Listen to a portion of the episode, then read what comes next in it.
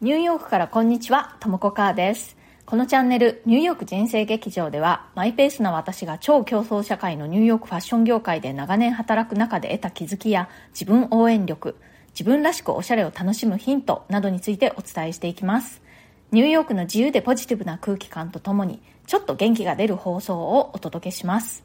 それからプレミアム放送も配信中です。週に1、2回、通常放送よりももっと近い距離感で私のニューヨーク生活の本音や仕事の裏話、通常放送では話しづらいようなプライベートな事柄などについてお話ししています。プレミアム放送では私がニューヨークで暮らしている雰囲気や働いている感じというのがもっとリアルに生々しく感じていただけるかと思います。一番直近のプレミアム放送では仕事で使う英語に関してリスナーの方からご質問をいただいていたんですね。それに回答する形でのお話になっています。仕事で急に英語をたくさん使うことになってしまったけれども、何かできることはないか、だとか、英語でプレゼンすることになってしまったけれど、どんな準備をして臨んだらいいか、そういうことに私の体験からいろいろお話しできることがあったので、そういったことをお話ししております。ご興味ある方は、え、ぜひ、ボイシーのウェブサイトの方からお申し込みください。アプリからお申し込みいただくと、ちょっと手数料の分が高くなってしまいますので、ぜひ、えー、アプリではなく、ウェブサイトの方からお申し込みください。それでは今日もよろしくお願いします。今日はですね、私の SNS との付き合い方についてお話ししたいと思います。私はファッション系のブランドで、え、デザインディレクターとして働いているんですね。ニューヨークで働くファッションデザイナーたちが仕事で一番使う、えー、SNS は何かというと、えー、ズバリインスタグラムです。使い方としてはですね、あの、やっぱりインスピレーションを得るっていうことがまずあります。インスタグラムってやっぱりどうしてもこうビジュアルの SNS なので、そういったところでデザインとこうすごく相性がいいんですよね。で、どういったものを見てるかというともうそれは本当に様々で、一番わかりやすいところで言うと、洋服とか小物とかそういったものの写真を見るというのがあります。で、そういったものも、まあ、ストリートファッションだったりだとか、あとは、ヴィンテージファッションだったりだとか、まあ、あの、各ブランドがやっている、そう、インスタグラムというのも見るには見るんですけれども、まあ、そういうハイブランドだとか、そういったところの出しているインスタグラムを見るというのもありますけれども、そういうキャンペーンだとかね。で、それよりも、ストリートファッションだとか、そういうヴィンテージアイテムなんかを見ることの方が多いかなと思います。で、ヴィンテージに関しては、実物のね、ヴィンテージもリサーチでたくさんこうデザイナーたちというのはいつも探しているんですね。それがインスピレーションソースになるという感じなんですけれども、それと同じ感じでインスタ上でヴィンテージのアイテムをこういろいろこう物色して、で、中には、その、インスタでお店を出しているヴィンテージショップというのもあったりして、それでそこから購入するなんていうこともあります。で、まあ購入はしないまでにしても、こう写真を見て、えおお気に入りをこうキープしておくとか、そういったことをしたりします。あとはインスタで、えー、アートだとかグラフィックデザインを見るということもよくやります。で、時には、えー、インスタ上でいいなって思うアーティストだとか、まあ、イラストレーターだとかを発見して、で、そこから自分の働いているブランドとのコラボに発展したり、なんていうことも結構あります。で、これは本当に、あの、そのアーティストのフォロワー数多いか少ないかというのはもう全然関係なくて、関係なくてというよりは、まあ、ケースバイケースって言った方がいいかな。あのフォロワーがあんまりいない時がいい時もあるし、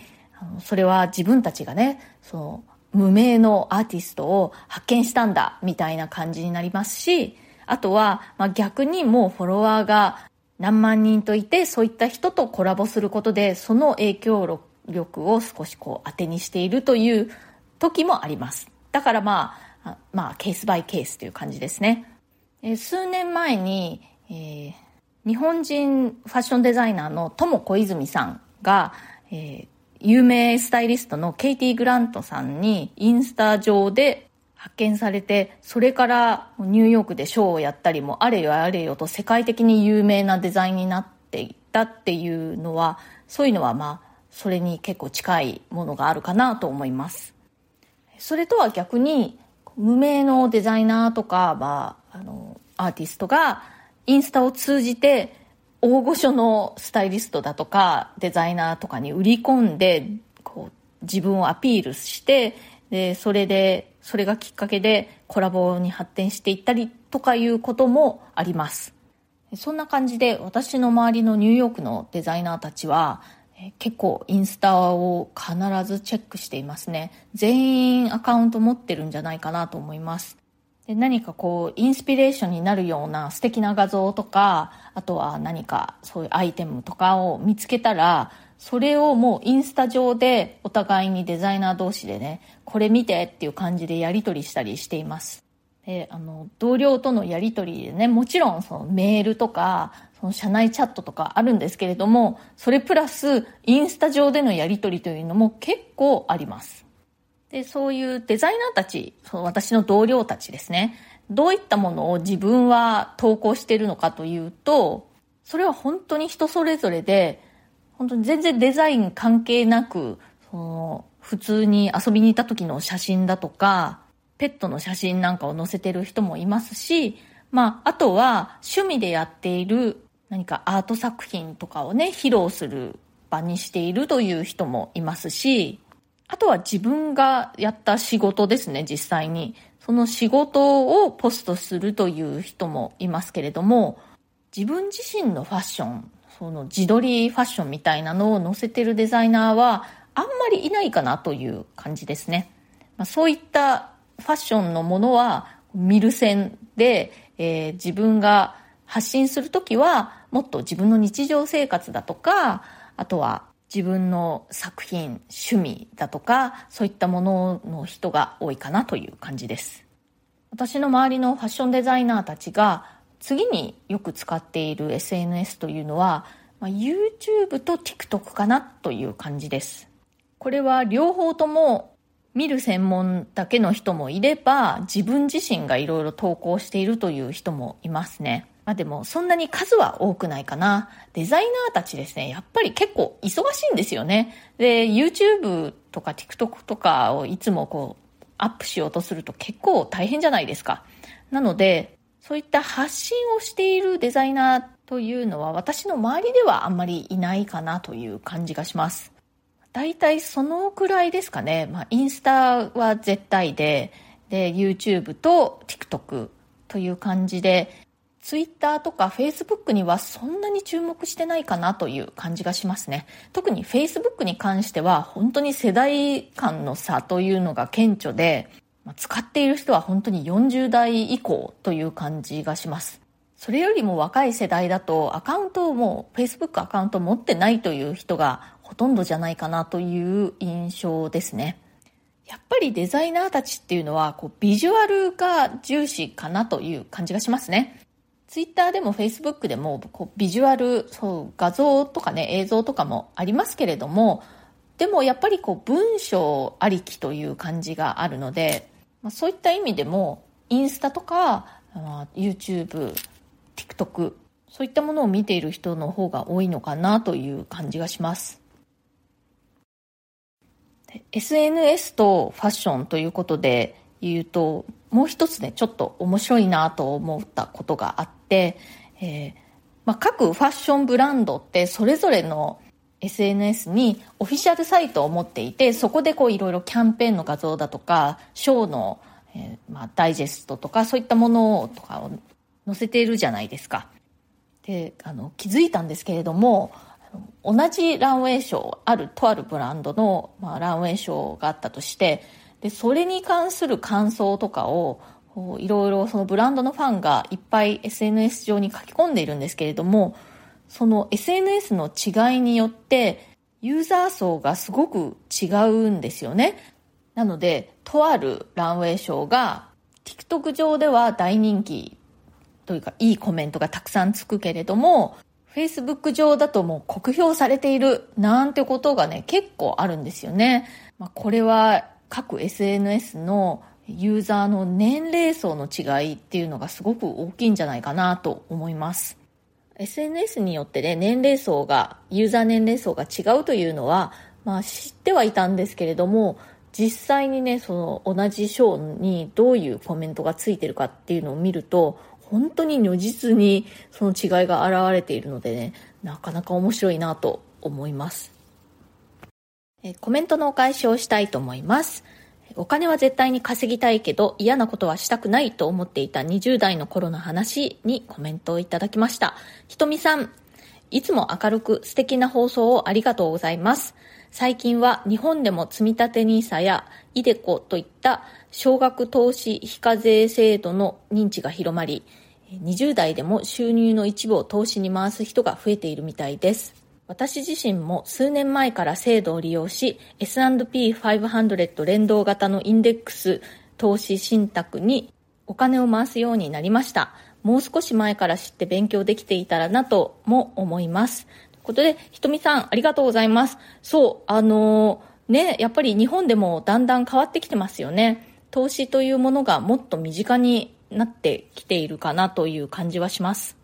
私はニューヨークにね、移住したので、周りの人がみんな投資をしていたので、まあ、結構早く投資を始めたんですけれども、それでもやっぱりこう、どうしても馴染みがなかったのでね、ちょっと、あの、恐る恐るという感じだったというか、うん、今振り返るとね、もっとたくさんあのお金突っ込んでおけばよかったな。まあそんなにね、若い頃お金もなかったですけれども、それでもまあ投資と、あとまあ現金での貯金というものもしていたので、その現金での貯金の分とかね、全部投資に回しておけば今もっと増えてたかななんて思ったりもしますけれども、まあそれでもなるべく早く始めてね、少額でも時間を味方につければ、普通に銀行に置いておくよりもお金が増えますのでね。えそれから生放送アーカイブ、人生のいろいろなきっかけについて、えこれは、え舞台演出家のバックステージさんとの対談の生放送のアーカイブの回ですね、にコメントをいただいております。笹子さん、ともこさん、こんにちは。興味が共通のお二人だからこそのお話でとても面白かったです。演劇好きも今のお仕事に生かされている理由など、なるほどと思いました。やはり好きはどこかとつながるんですね。ということで、笹子さん、ありがとうございます。これは10月22日の放送回でしたね。うん、私は本当にずっと演劇が学生時代から好きで、仕事にあの実際に直接的にね関わったことっていうのは全然ないんですけれどもどこかねうっすらやっぱり影響を受けているというのはあるかなと思いますもうちょっとねあのうっすらじゃなくて関わったりっていうことができたらそれも楽しいかなって思ったりするんですけれどもまあそれは妄想ですそれから趣味を仕事につなげた人たちに共通することの回にコメントをいただいております。野茂京さん、え、ボイシーパーソナリティの野茂京さんですね。野本京子さん、え、素敵なお話でした。ありがとうございます。ということで、わあ、野茂京さん、聞いてくださってありがとうございます。私、野茂京さんの放送も好きで、あの、マレーシアにいらっしゃるんですよね。で、まあ、私はニューヨークということで、場所は違うんですけれども、それぞれにやっぱり海外で暮らしているということで、いろいろね、こう、共感することが結構多かったりします。ボイシーフェスのね、あの田中恵子さんとの対談もすごく面白かったですね。私もううなずきまくりながら聞いておりました。まだね、お聞きでない方は、ボイシーフェスのアーカイブ聞けるのは11月いっぱいなのでですね、まだ間に合う。お急ぎください。リンクを貼っておきますね。今日は私の周りのニューヨークのデザイナーたちが SNS をどういうふうに使っているかというお話をしました。仕事で使うのは今のところはインスタが断然一番かなという感じがしています。あもうインスタはもう終わるとかね、そういう噂とか聞きますけれども、何々はもう終わるとかね、これからは何々が伸びるとか、そういうことはまあ噂では聞きますけれども、今のところはインスタがやっぱり一強という感じじゃないですかね、そのデザインの世界では。今日の放送が気に入ってくださったら、チャンネルのフォローや SNS でのシェアなどもしてくださるととっても嬉しいです。質問やリクエスト、コメント、ご感想、ご相談など受け付けておりますので、ぜひお気軽にコメント欄からか、私の質問箱のサイトから送ってください。ニューヨークのことやファッションのこと、キャリアのこと、キャリアチェンジのこと、英語のこと、海外で働くこと、などなど、それ以外でも人生に関することだったら何でも OK です。人生劇場なので、というわけで今日も最後まで聞いてくださってありがとうございました。それではまた次回、ともこかーでした。